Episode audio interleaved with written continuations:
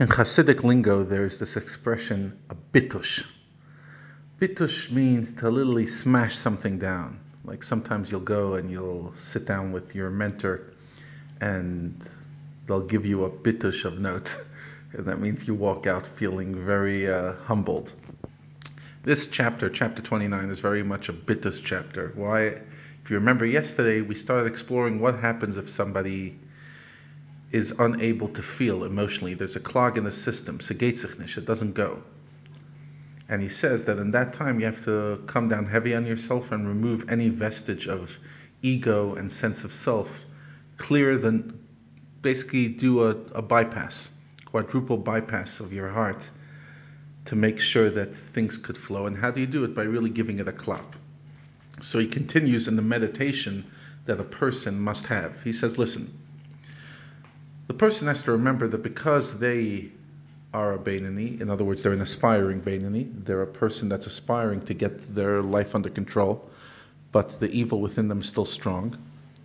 So they're still very distant from spirituality because they still have the strong desire for animalistic pursuits and they could lose their status in one moment. And this just reminds a person that they're not a level of a tzaddik. A tzaddik is somebody who's disgusted by evil. People like us, we're not disgusted by evil. We are very tempted by it, and we just have to push ourselves to stay away.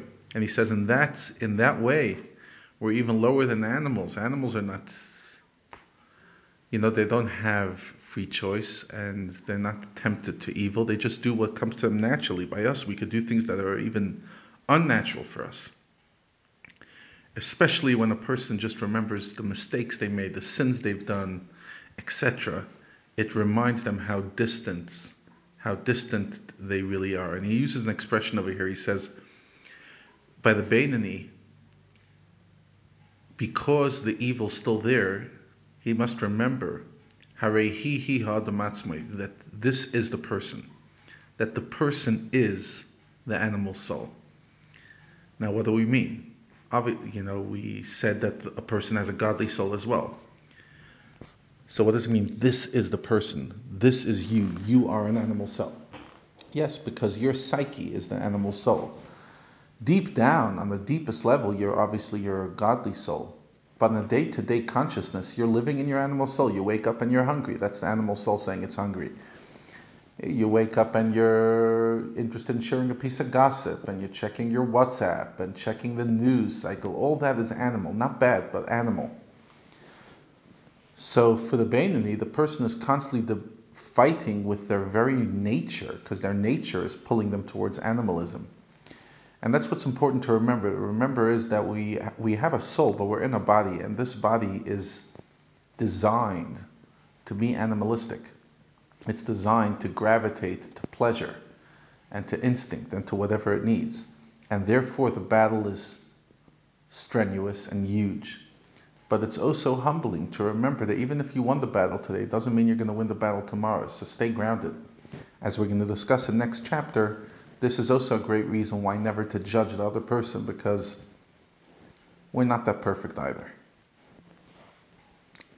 You might say, why is Tanya using such humbling ideas? It was building us up, it was doing so much good work. He says, listen, I'm not doing this on a day to day, but when the system's not working, when nothing inspires you, then I could give you more and more motivational stuff and more and more, you know, inspiring messages. Nothing's going to talk to you. You need to be smashed, humbled.